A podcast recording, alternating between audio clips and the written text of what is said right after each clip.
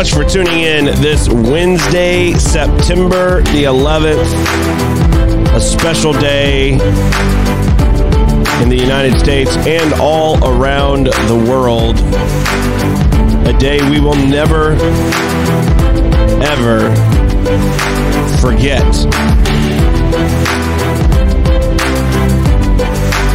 If you've never had a chance to uh, to make it to New York and uh, visit the 9/11 memorial, um, the footprints of the two towers in Manhattan, you need to do that in your lifetime. Um, it is a sacred space. It is probably, in terms of monuments, it might be the best monument to memorialize something that I've ever seen. The uh, the footprints of the towers. It is just. I've been there a few times. Every time, it takes your breath away. So, um, I would definitely encourage you to uh, to do that if you get a chance to make it to to New York uh, at some point in your life. Go and visit the 9/11 uh, memorial and uh, and take it all in. Um, it was uh, it was a crazy day. It was an awful day, um, and it's a day that we will never forget. And those who who perished uh, that day will not be forgotten. And uh, those first responders were heroes.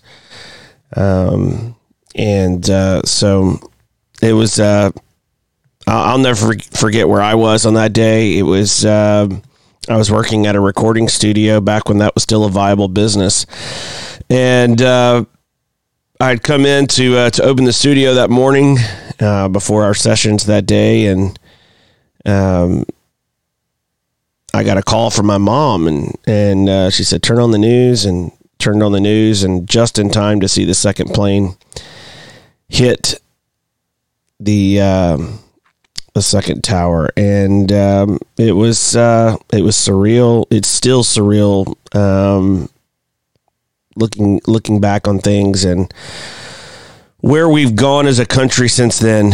Um, but uh, special day, special day.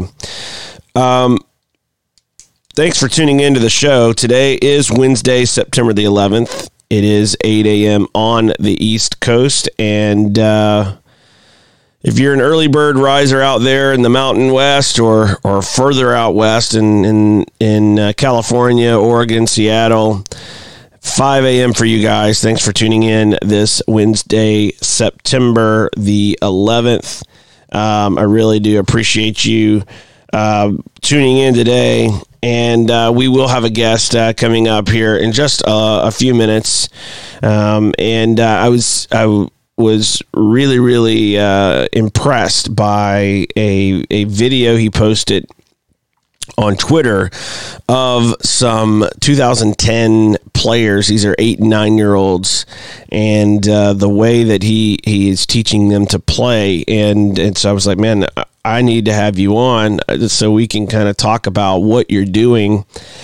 And it, it looks different than your what you what you see with an average eight or nine year old team and um, it was real impressive. So look forward to having him on uh, here in a few minutes. Uh, yesterday we we talked about uh, you know all these kids leaving the sport um, and and and not having an opportunity, not having the access to um, you know to, to to stay in the sport to to get access to get into the sport at the highest levels.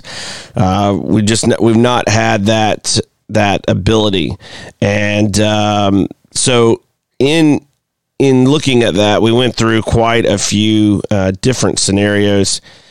Uh, one of the things we did not get to was the announcement or the news that had come out about the fact of this revamp plan for the Champions League got thwarted or shut down uh, by clubs. So the, the the the clubs that were behind this push, Juventus was one of the biggest ones. Um, I believe Manchester United was also uh, included in that. Um, but there were uh, but there were there, there were quite a few clubs that were looking at um, you know look looking at a way to basically revamp the the entire program and prevent um, your your year to year entry into the league. And instead, it was going to be based on, on a lot of other aspects, and uh, and, and one of those aspects was the, you know the history of your club, the tradition of your club. So um, that got thwarted, and instead we we we are um, still where we are are in the current stand uh, setup, and the reason why I bring that up is promotion, relegation, opportunity, access is so important to the game that we've got to keep around the world, we've got to keep that opportunity alive. This ecosystem that is that is operating around the world. Um, this ecosystem is is set up in a way where without opportunity, it will die on the vine. It will go away. It will not be what it is today if we start to stratify leagues, clubs, and condone these power grabs and cash grabs. Everything should be about earning it on the field and not about um,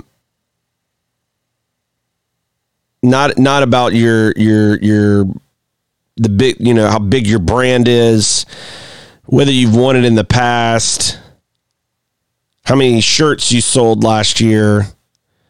You win on the field, you get in. And um, so kudos to those clubs who who spoke up. Um, the ECA, which is the, the European Club Association, it has 232 clubs that it represents. And um, the reason why a lot of these clubs were, were, were not in favor of this is that it was not going to be based on opportunity.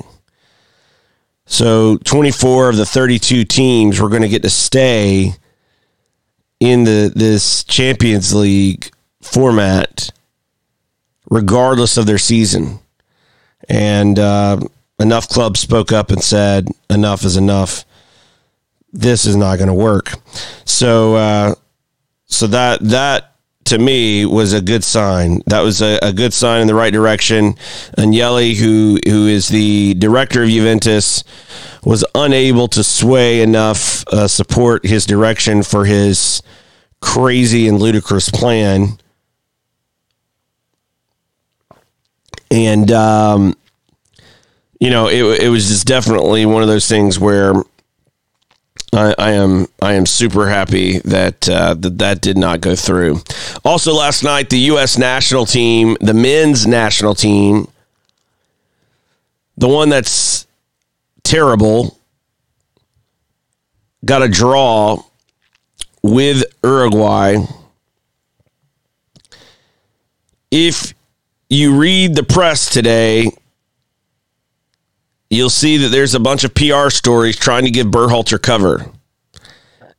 Headline ESPN U.S. youngsters adjusting to Berhalter ball, but road to redemption remains long. If you watched that match last night and you know anything about the game, there there's no adjustments. It's not getting better. Last night was not better we were fortunate to get a goal. It was a circus goal. It was a clown goal. It was one of those goals that, you know, you go and watch like a, a, a youth soccer match on the weekend, and it doesn't matter whether it's a what you classify as a rec league or or an expensive pay to play travel team. You'll see them all the time. Kid tries to clear a ball kicks it off of someone else. It bounces up in the air, all random, not from the run of play. Boom, there's a goal. And you're like, how did that happen? That's how our national team had to score last night. We we we got several times just rinsed in uh, in the back and um, fortunate to get out of there with a draw. No one came. Not surprising. Uh, they probably didn't realize uh, where the match was because they're used to going to that stadium for baseball games. Yeah, you heard baseball games. Crazy. So, uh, so we, we have all these stadiums in this country, and we go to St. Louis. The recently announced MLS team, St. Louis. We go to the city of St. Louis and play in Cardinal Stadium on a baseball field. So, um, you know, look, you can uh, you you can sit here and and hope, want, be delusional about where we are as a men's national team, but um, we're we're we're not going anywhere, and we're not going anywhere fast for sure. Um, last night didn't did is not gonna be indicative of any progress. Um, that, to me that is just all P- PR. That is all just posturing um, and and not real. Um, I long for the day that a U.S. men's national team manager looks in the camera, just like Jurgen Klopp or Pep Guardiola or a Nick Saban or a Bill Belichick or uh, any other great leader, and says, "This was good, this was bad, or this was terrible. We have to get better." Until we have accountability, I mean, we're not going to get better. So having the U.S. men's national team manager out there trying to trying to praise the fact that uh, we had tenacity in the draw. I mean, what are we doing? Why why why are we so soft in in, in American soccer when it comes to these things? Why can't we? Why is it so wrong to tell the truth? We do it in other sports, but when it comes to soccer, it's like, oh, don't don't don't tell them how they really played. Don't tell the media that that you weren't very good. It's this inferiority complex. And it's been within the federation for decades. It's it just to me it hinders our ability to grow until until we can admit to ourselves that we got a problem. Until we can admit to the public that we're not where we need to be. Let's focus on that. I mean, jeez. it's just it's crazy. Our sponsor this half hour is Duktig Brand, D U K T I G brand.com. They are the makers of really cool products, including notebooks that if you are a player and you're trying to figure out how can I take my game to the next level, if you're a coach and you're trying to figure out how to plan sessions, they have some really cool coaching cards, index style cards that you can use to set up plays, set up training sessions. Check them out at duktigbrand.com and use the promo code DW Show to get 10% off of your order. Again, that is DW Show to get 10% off of your next order. We'll be right back after this.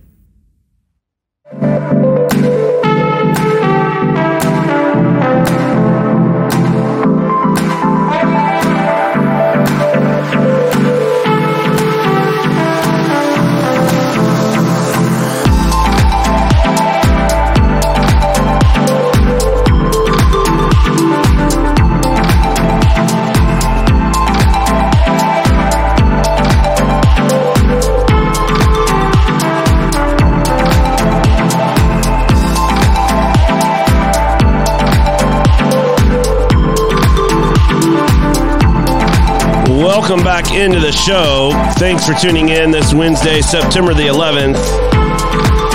I'd like to uh, welcome to the show John Kokkoris. He's the director of Johan Juniors Senior uh, Soccer. If I can uh, get my mouth to work this morning, John, welcome to the show. How are you? Hey Dan, man, I'm good. Thanks for having me. Thanks for coming on. Um, Look, I, I wanted to bring you on, and I, I, I told you this, um, and I said this at the top of the show, but uh, I wanted to bring you on to to talk about uh, that video that you had posted about your 2010s. Um, I thought it was uh, it was great positional play, and um, and and wanted to kind of have a discussion about how how you get from you know, uh, a pack of rugrats running after a ball all over the field to teaching them about spacing and positioning and and really get into your your mindset and philosophy uh, because I think it would I think it would be helpful for a lot of people who who look at that age group and I have a 2010 so I, am I'm, I'm well aware of of that age. Um, I, I was out last night with my son's team uh, playing a little pickup soccer with them till one of their teammates showed up, and uh, so you know, I know how the you know their their minds work in general. I know what they're capable of, and, and, in general, it's a lot more than we think they're capable of. And your video clip caught my eye because I was like, somebody else realized these guys uh, are capable of a lot more than we think they can in general. And so, uh, yeah, so give us a little bit of background uh, about you know who you are and your coaching experience and philosophy, and then we'll, we'll dive into this uh, this video clip. I, I think we've actually got uh, some of it that we can show while you're talking, but. Uh, t- tell us a, a, little bit about your story. Who are you and, and, and, where are you from and how did you get involved with the game?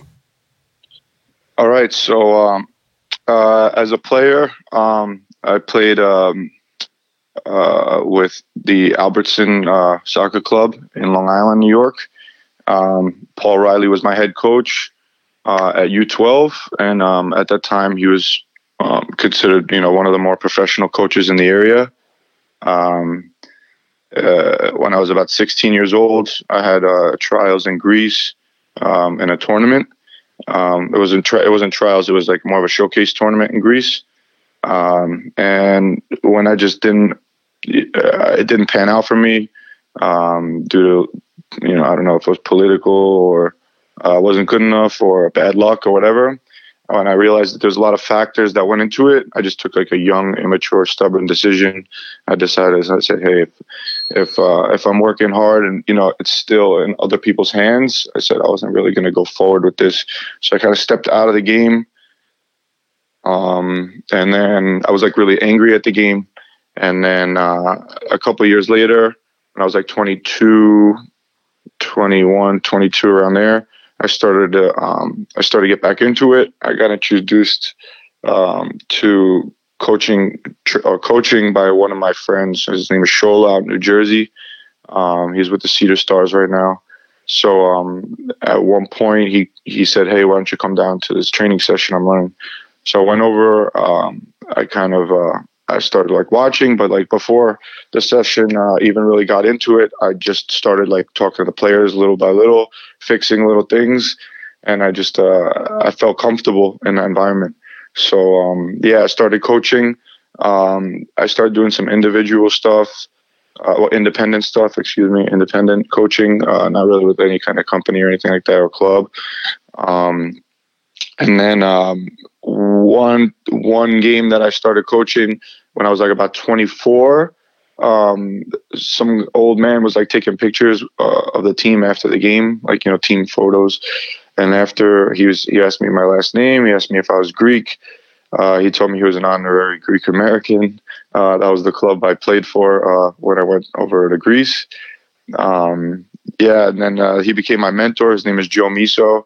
Uh, he's, you know, he was a technical director or youth coordinator at uh, the three bigger clubs in New York, which is uh, the Metropolitan Oval, Met Oval, uh, BW Gottschee, and uh, New York COTA.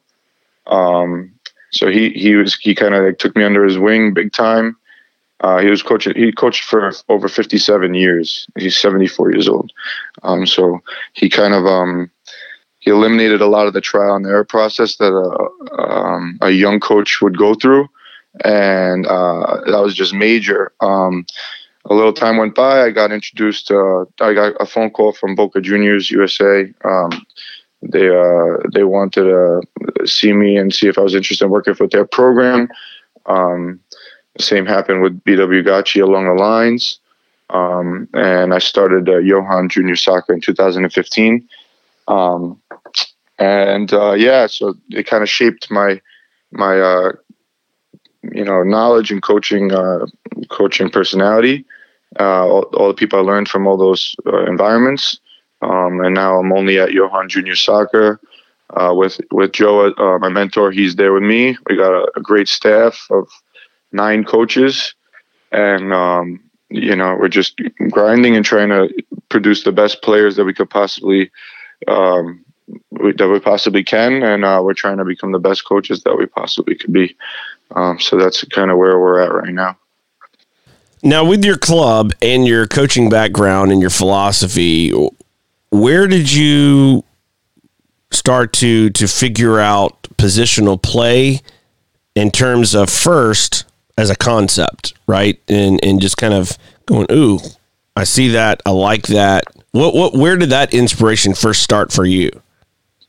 Um, honestly, I uh, I didn't even know that it was positional play until like uh, I started I started going on the Twitter in 2016. Um, it just my mind works that way a little bit. Uh, it makes sense to me. So um, it, basically, everything for me is about pressure and reading numbers. That's like how my brain works with soccer, with any sport, basketball, anything. Um, you just know you have a certain amount of players, and the other team has a certain amount of players, and the ball's gonna you know dictate where everyone moves to uh, in, in attack and defense. It's two games in one right? So like when we have the ball we're going to open up and the other team's going to close close down the ball and close down the spaces. So uh, that's basically how my mind always worked. And um and then as i started getting on twitter and started seeing all these like activities and coaching philosophies and just reading like kind of like the, the mad scientist versions of like soccer, uh, I started seeing like, oh, you know, I do this, we do this, or oh wow, we do this, but it's wrong. Like this is probably the better, faster way to get your point across. And um, you know, just research, and I realized like, you know, there's something in it, and a lot of studying on, uh, you know, the, the top guns, you know, Pep and um, all the Arrigo Sacchi and Bielsa and all those guys, like they, uh, you know, they're obviously uh, major influences on us. Um, but um, one one of the biggest things with like the spaces is um, Joe Miso. Um, Joe Miso, he uh, his idol and his the guy that he looked up to that shaped his philosophy was uh, Vittorio Pozzo. He was the uh, manager for the Italian national team. He won two World Cups, and um, basically his his his methodology was kind of we move the ball in our own end, and as soon as you give us um, an option to go forward, we're going to go into the midfield quickly, and then uh, we're going to look for 30 yards to play a through ball and behind you. Uh, we're not going to go into your final third with the ball because then we have no area to attack into.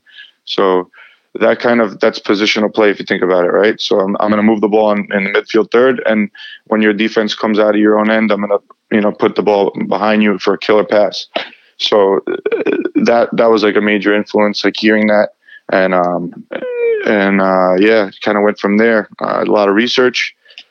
Um, kind of shape, shape took our our philosophy to take some, you know, add some layers to it, and um, yeah, that's basically that's basically uh, it. So we, with your um, philosophy, kind of the way that your your mind works and the way that you uh, process the game in general, uh, I similar in that way. I mean, you know, I'm always trying to figure out, okay, where, where's the advantage, um, and and on the field, and uh, and so positional play from a terminology standpoint just also made sense to me uh, as well. Um, in terms of that conversation with your players, especially your younger players, uh, you know where um, where does that begin for you, and and how do you begin to start to try to communicate that to the players from the outset? Uh, even before you maybe even get into training, or do you just allow like how you set them up in training to to teach them, you know, what you're trying to teach them uh, in terms of your your philosophy and style? So, um, so like, um, are you talking about my specific group or in any group that I would walk into? Are you talking about these these 2010s or any any group that I would like you know go and take over or work with or anything like that? Uh, well, let's start with the 2010s. We're showing a little bit of this footage that uh, that okay. you had posted on Twitter, and um, you know just their play and and and how they're communicating, uh, moving, uh, you know, shifting their shape for the to, to support the ball, etc. Playing out of the back, going into attack. So how do you begin this conversation so that what is what you see as your end product, the video that you posted, um, actually happens on the field? Where where does that where does that conversation begin with those players? Okay, so I, am actually uh, I love that question. I'll tell you why. Um, we just started two more 2010s in July. Um, so this is our third 2010, and just last year, um, last year I took over the BW Gottschee 2010, Obviously, I'm not there anymore. I worked there for one year with those boys, but they also were demonstrating the exact same playing style. So um, right now, we're we're actually going through what you just said, like where do we start and how do I, well, how do we get that end product? So that's actually a very relevant question for where we're at right now. Um, so basically, what we try to tell the players is what the team's trying to do um, as a whole, and then we define each role within that system, uh, and we make it very clear to them. Um, with that age group, with the 2010s, it's kind of it's easy because you could do a building out is a good starting point because when you build out, you can get your shape, you get your spaces. There's no breakout. There's a breakout line, so they can't just go and like high press you early. You know, so you could it allows you it allows you to like get your shape and, and make that first pass and kind of pick your head up and read the pressure and you know and, and go from there so um, basically that's that's our starting point um, at that age group so we'll, we'll, we'll whatever wherever the ball goes and wherever the defense is, the kids kind of know how to set up a structure and make decisions based on the other team's pressure, right? Um, and then we connect that to every to all our training. So in the rondos, we teach that concept where read the defense, move the ball either to bring them more to the side or forward or backwards, and then exploit them when they're unbalanced. Like that's what we do all the time, every, every single day. And, you know, and and we do that when we take that concept and we implement it into our build out. We take that concept and we build it into our throw-ins. We take that concept, we build it into our transition moments. We take that concept and we build it into our defensive moments. So, uh, yeah, that's what I would say. I would say we start with um, the building out, and and but bigger picture is what is the team trying to do, and then what's your job within that team. That's that's kind of where we start. Um, and little by little, we kind of take the training wheels off, um, and let them start. You know, and it kind of happens simultaneously where as the kids start to get it in the build out, it's because they're learning it in the rondos. If you didn't do the rondos or positional games, like you're you can't really uh, uh, you can't really use what we do like uh, you can't really use that concept and bring it into the into the game. I, I, don't see it. I mean unless there's a better way of teaching you know those things that we haven't come across yet. But positional games is as you know as game like as you can be in my opinion. So that's kind of what we what we use and that's our tool to get to drive home our concepts. I am I am a uh, in, in complete agreement there and big believer in what what you're doing in terms of uh, uh, the way that you're going about it, your philosophy, but also how you're trying to teach your philosophy uh, as well. Um, you know, the the idea that these players uh, that, and I find this just completely ludicrous, that players this age, eight nine years old, that you know, it, it, it's too much to expect from them to be able to execute on this level. Well, your video shows that it's possible.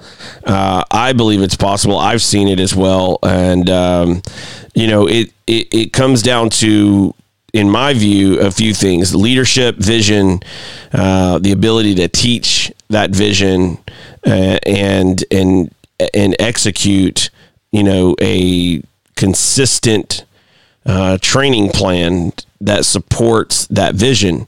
And uh, if you do, I think you can you can reach that level where you see these these kids on the field um, being able to execute in the moment, laying off a pass to the goalkeeper, splitting wide, getting the ball back. Um, it, it, makes it it makes it very uh, easy for the players once they understand roles and responsibilities to be able to start to execute when you have more time and space. Uh, this is this is a, a conversation I had uh, w- with a coach uh, a few years ago. I had a I had a team that I had put together. It was a free to play um, academy. It, it, was a single squad. We were really tiny. It was. Um, more of a petri dish of an idea than it was a club and uh, single team, single squad. But I had a few kids that had never played organized soccer before. And uh, we had gotten them, we gotten them in, and and uh, their extent of soccer was, you know, maybe some kickabout in the yard with their dad. It just wasn't a lot uh, of background there.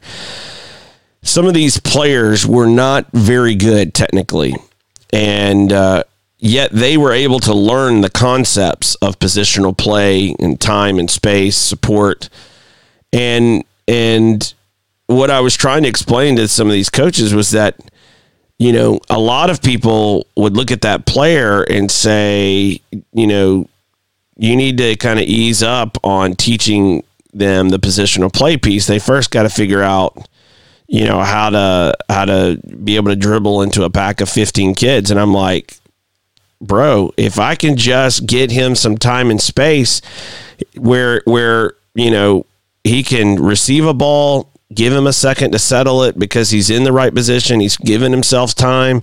He's going to have more success in the field, and the more success he has in the field, the more confidence he builds, the better he's going to get in the in the long run. And we saw that transition from him over the course of a couple years, where when when we when he first came, he could barely handle a soccer ball at all to being able to to you know be a more competent player. Now was he going to ever turn out to be the the next you know Messi or Neymar or you know João Felix? No, I mean I don't think he ever had that delusion, and I know we didn't have that delusion, but he he he learned how to play.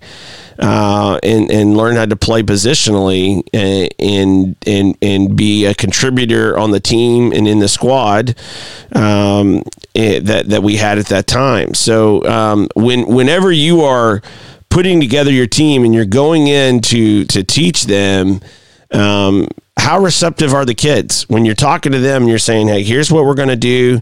do do you do you go to them and you say these are the positions you're going to play or do you move everybody around all the time? Like how do you go in and set up that structure and start that conversation to to kind of phase one of the education process?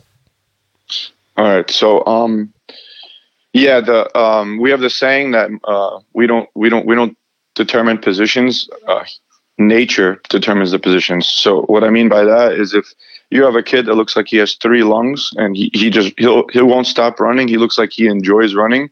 We just know that kid belongs somewhere on the outside of the field. We don't know at that age if he's a fullback, if he's a winger, but we know that he needs room to run um, and and and then on the wings, it's like a, you know you could overlap, you could come back on transition. That's probably the area of the field that he belongs. If you we joke and say, hey, if you have a guy in the field that um, if he wasn't playing soccer, he'd probably end up in jail, like a Gennaro Gattuso. You put that guy right in the middle of the field because he likes to he likes to war, he likes to grind.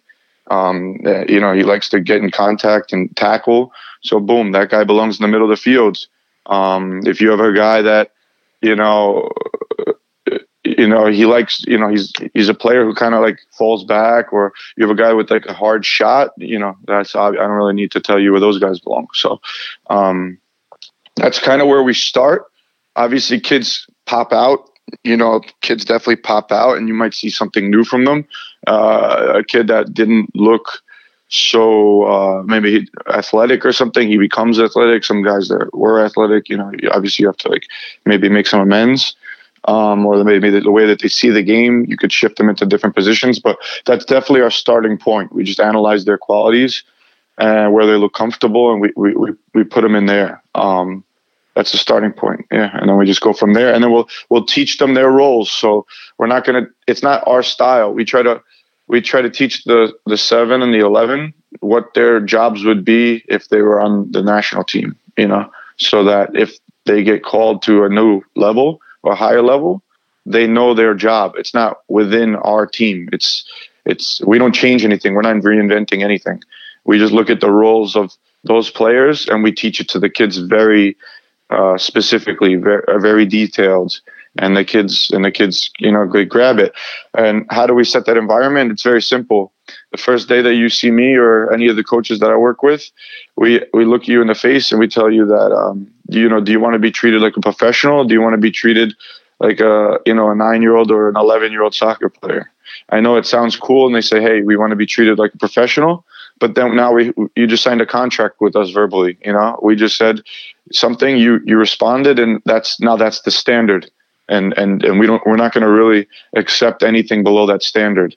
So every time that we need to tell remind you, we say, look, this is a professional environment. If you want to be here, you know, this is where we'll work.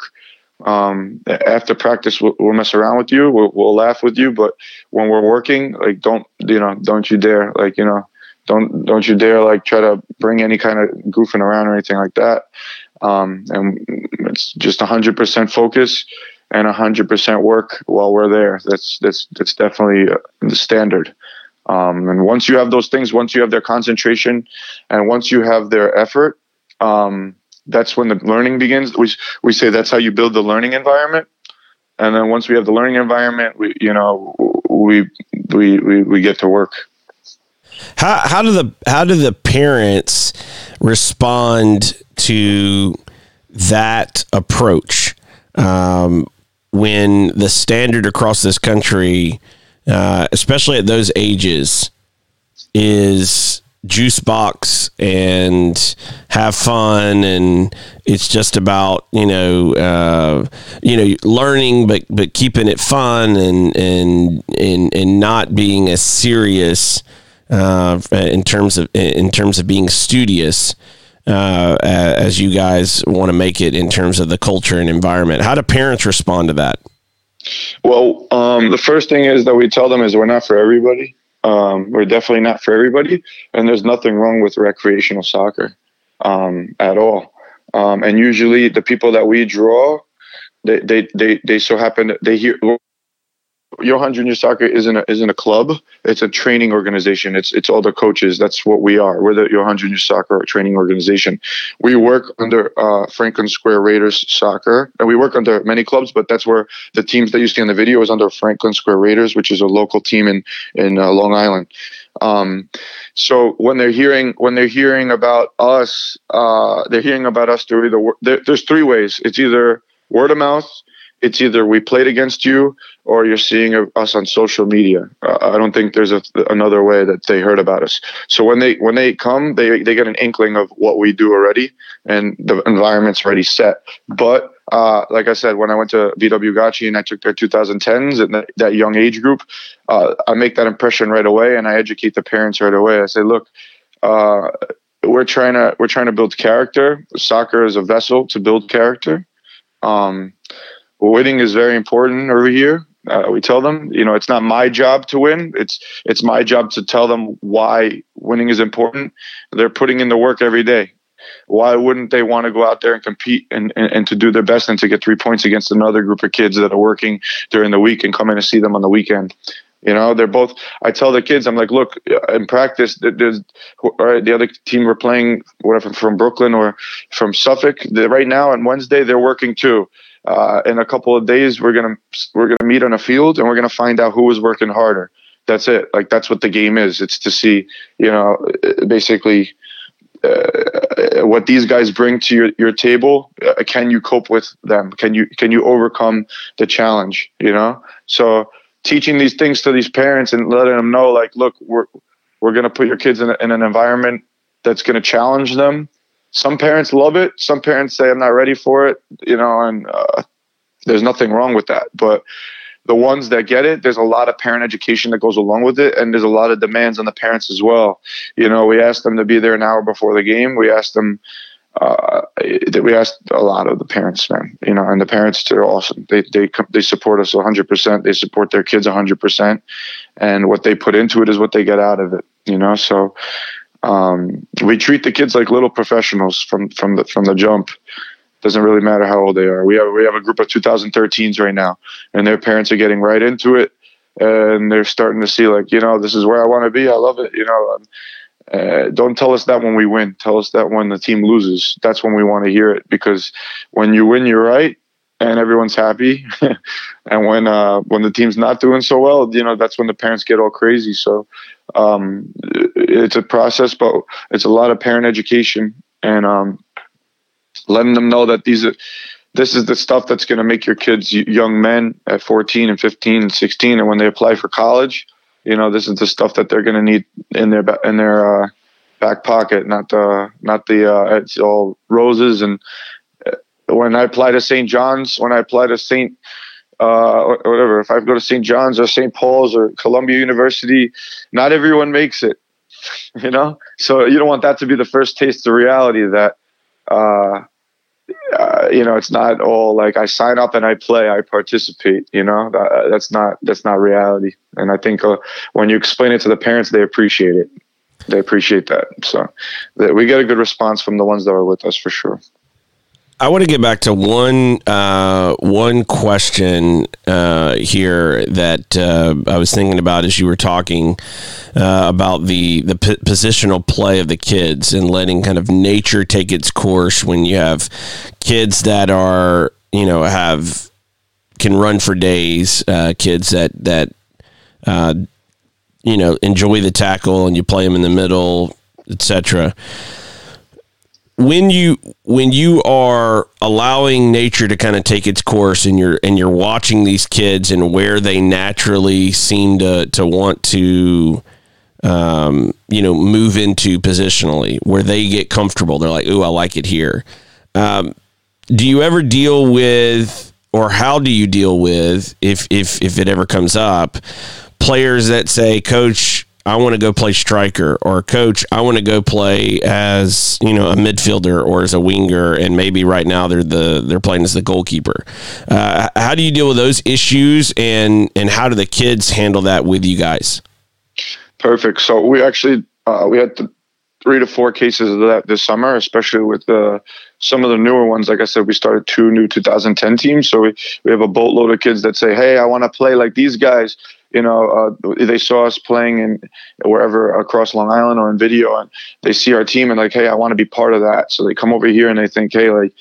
You know, I put on this orange shirt or this red shirt, and now I'm gonna play uh, possession soccer. But then when they come into the reality, they see it's not it's not what they thought. You know, it's kind of uh, you know we're not we're not to allow that so um, when we had that conversation with someone very recently within the last um, before before the middle of august and we said to the parents look if, if you want to tell us that your kid's a striker or he's not happy because he wants to be a striker that is the most recreational concept that uh, or statement that you could possibly be making. I said because if this was Atletico Madrid, if this was Manchester City, if this was Juventus, and they told you your son's going to play left back, you're going to turn to your son and you're going to tell him you're going to play left back and you're going to love it. Do you understand?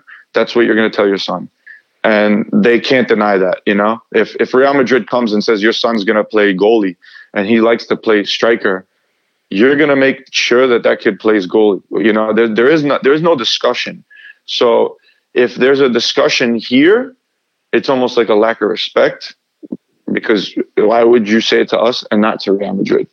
And I don't, I don't, I don't think that I don't. I'm not going to say I don't think there's a difference, but uh, I think that that's it's disrespectful, you know, to, to, to kind of think that uh, from from a parent or from a player, a nine year old. I'm not going to let a nine year old tell tell us, you know, that that you know we're gonna pl- we want to I want to play in this position. If he does it again, it's not it's no problem. We're not wrong. We're not right. Go and play, you know, and go pick your position on whatever other team you want to play on. But over here, we're not really uh, we're not really here to, to to do that. We're not that kind of program, you know we're not. To be honest with you, uh, at one point I would like to talk about how this how we started with this 2010 team, but we I'm not here, and, and Jose and Christian and Max and Carlos and Joe. We're not here to coach U9 soccer. Um, the, you know, so we're, we're not really, really here to do that. We got really lucky with a with a young group where we had a nice little background uh, uh, parent support. Uh, we liked what, what the what the parents you know brought to the table. We liked the kids. They were a clean slate. They were five years old six years old four years old. Uh, this, this was in 2015 and 16 um, so yeah we, we liked that. And um, I'm like, all right, I'll get into this project, you know, and I want to see how far we could take these kids. I want to take them to U19, and I want to, you know, we want to take them all the way to uh, to, to, to you know men's level. But um, I, I was coaching U23 before this, U19 and U17 before this, so that's kind of where I want to be coaching. Um, but I, I, I definitely don't have a problem with the young ones right now because you know there's just so much momentum and we have a lot of kids. Uh, we have a lot of uh, we have a lot of kids there and a lot of parents that you know they want to be part of our program. So if they want it uh, you know I, am more than happy to be working with these guys. But just to just to put everything into perspective it's like we're not looking to deal with those issues. So if those issues come to us where oh, you know, we want to skip practice, or oh, um, you know, we have a birthday party. Do we have to be at the game on Saturday? It, this is not the environment for you. You know, it, it's basically where we stand. That's how we. That's how we tell the. You know, that's what we tell the parents. You know, that's the standard we set. How long does it take you in in when you first start to work with a group of kids? How long does it take you guys to start to identify where, where nature's taking its course? Uh, to to start to figure out. Okay, hey, it looks like you know these two or three kids uh, are are winger type players. Um, these these two or three kids look like center backs. This these two or three kids look like a goalkeeper versus a striker. How long does it take you guys to to identify and see those things? And how, when you're doing that, how much are the kids? Uh, giving any input to that, or or how are they handling it as you guys start to to understand that and have those communications with them? So um, sometimes it happens the first the first second you see the kid. You know, you just see that kid and he's taking people on. The ball is glued to his foot. He's going forward. He's very uh, like you know vicious. Like he's going forward every time. He's not really like looking to move the ball backwards. He's he's going toward the goal.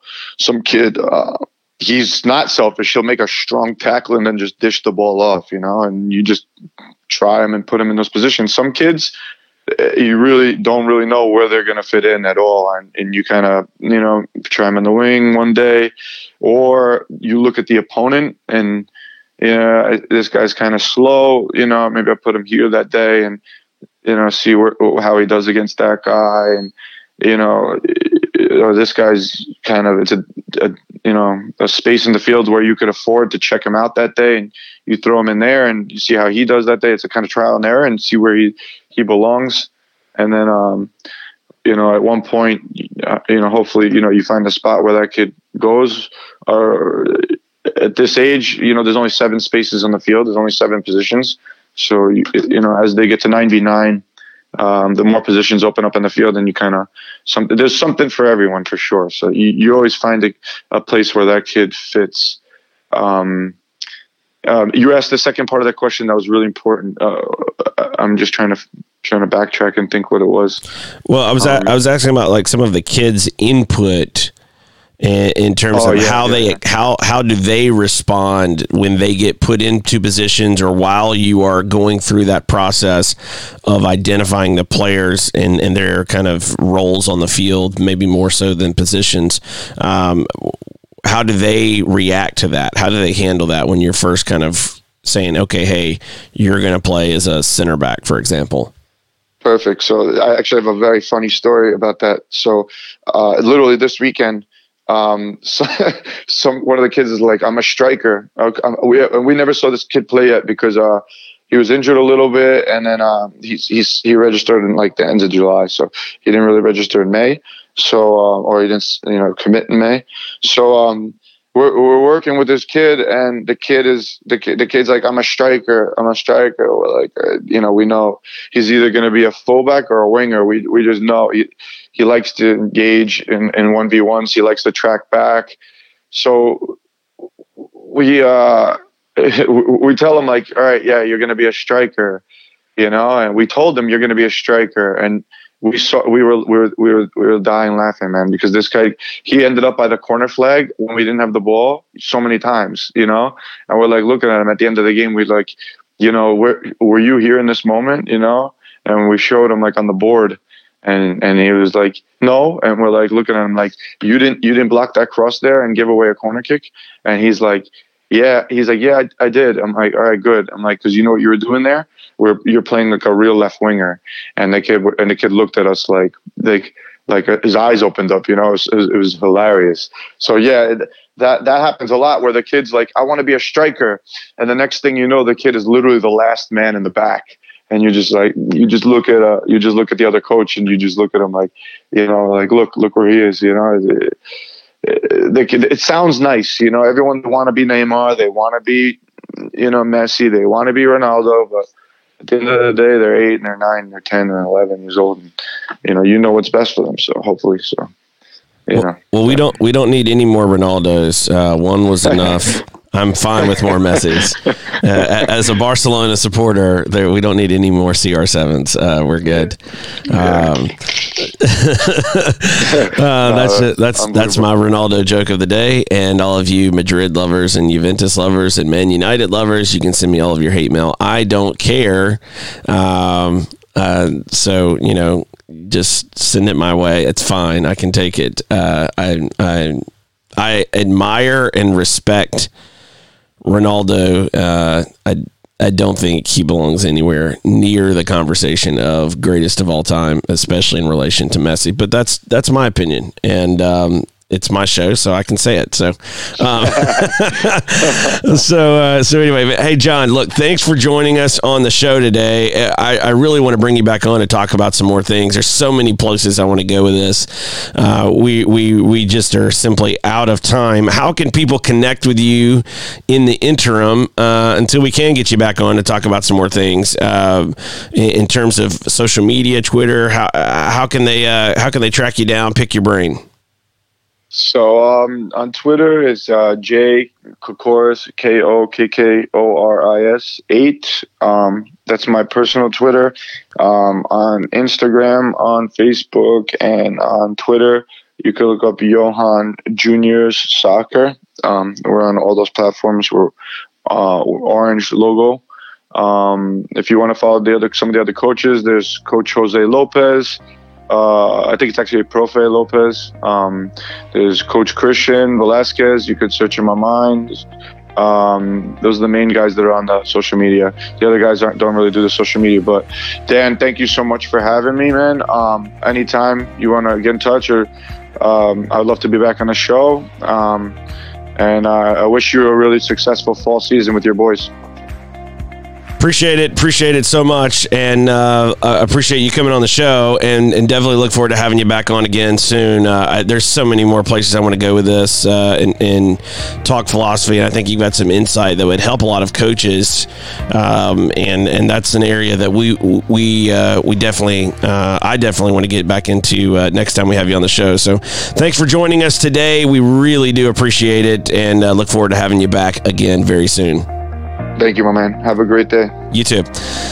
That was John Kokkoris. Uh, check him out at J K O K K O R I S 8 on Twitter. And um, and you can uh, get in touch with him and connect with him. Really do appreciate him coming on. Our sponsor this half hour is Charity Water. Learn more about Charity Water at charitywater.org. We'll be right back after this. No one no man, no woman, no child should ever have to drink green water with bugs, with algae, with disease in it. Bad water and a lack of toilets kills more people than all the wars in the world. We know how to bring clean drinking water right now to every single person on earth. And when you can bring water into communities, it truly transforms them, it changes everything. Or you could know that you'd made a difference. You could know that you had truly impacted the life of a family, of a community, of a region. There was either clean water or there wasn't. We believe in a world where every single person has clean and safe water to drink, and we will continue fighting until that happens.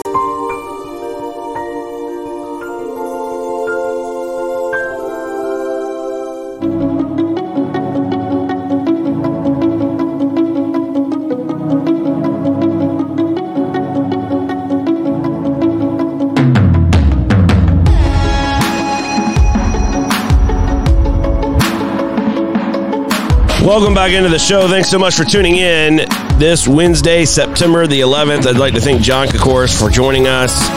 Really appreciate him uh, spending some time with us, talking about his uh, philosophy, his coaching philosophy. And uh, one of the key points that I, that I think every youth coach should should pick up on, and you can handle it however you want to handle it in terms of how you set your team up, how you play um, but he made a comment that I think is real important that, that stood out to me. Let nature take its course. The players will tell you how they see the game and where they fit on the field by the way that they naturally play. And I see this time and time again. Oftentimes, the kids may not know exactly a position but they'll tell you the kind of style or the role in which that that they want to to to take on on a field and uh, and I think it's important that that you let that process play out. Uh, I've seen this time and time again, where you you get kids and and and, and he and I talked about it. You you'll get a kid and you'll see them, and they may think their parents may think, "Hey, give him time at striker, give him time here, give him time there," but all they want to do is stay back. Let them stay back. Like it, it, it's the I don't know why this is in in in American soccer, but you know when you look at other sports like it, if you look at basketball, that's an easy one to see. You got a really tall kid and and he enjoys playing down low. Like you're not playing him at point guard, you're playing him as your center. You know, in in American football, not every kid's going to be the quarterback. Some kids are going to have to play O line. Some kids are going to are, are, are going to be your your wide receivers or your running backs. And those those things generally if you let nature take its course they'll start to identify themselves. And you'll see hey there's there's maybe two or three kids on here that that can play the quarterback position. There's two or three or four kids that can be a running back and and four or five that can be wide receivers etc and you watch that play out. I think one of the one of the aspects about especially at young ages in American soccer when it comes to positional play positions or especially the younger ages it's not even about positions as much as it's about roles like them naturally feeling comfortable in certain roles and, and playing in certain ways.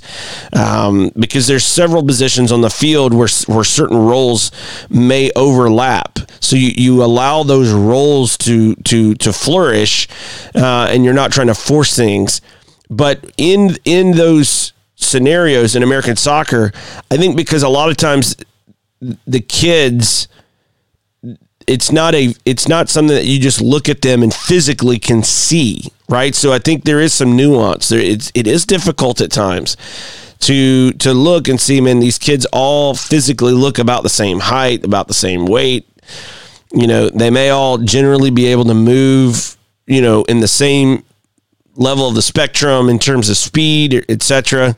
You may have some some kids that are on the slower end of the spectrum, some kids that are really fast, etc. But you have to pay attention to what they like and what they enjoy. And one of the ways that I found in that is letting them play some pickup soccer. When you let the, when you let kids play pickup soccer, you start to see some of those attributes play out what kids really enjoy doing.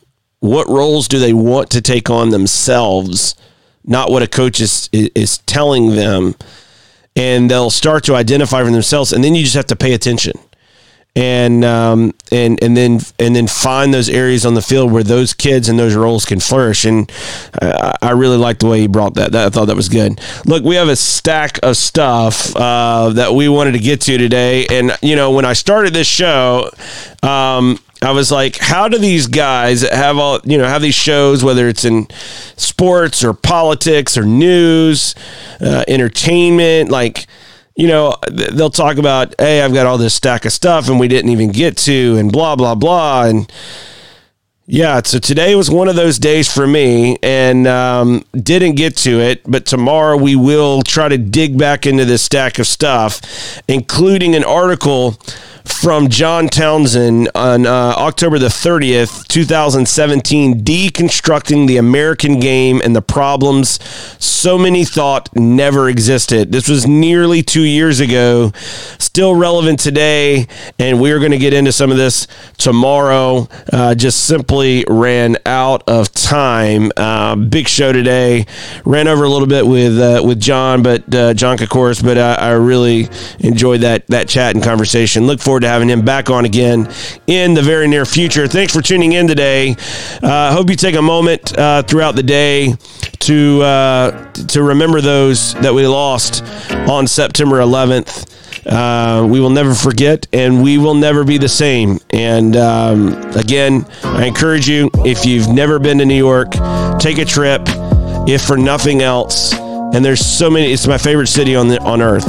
But if for nothing else, just to go to that memorial and, and pay your respects. It is unbelievable. Just, uh, it's a sacred space. Um, and uh, and I encourage everyone to do that. Uh, it, it is it is it's just a, it's a really great place um, that in, in, a way to honor those that we lost on September 11th. So hope you have a great day. We will be back again here tomorrow. As always, you can watch the show live at 8 a.m. Eastern on Facebook.com forward slash WRKMN or at DanielWorkman.com. Catch me on Instagram or Twitter at Daniel We'll see everyone again tomorrow.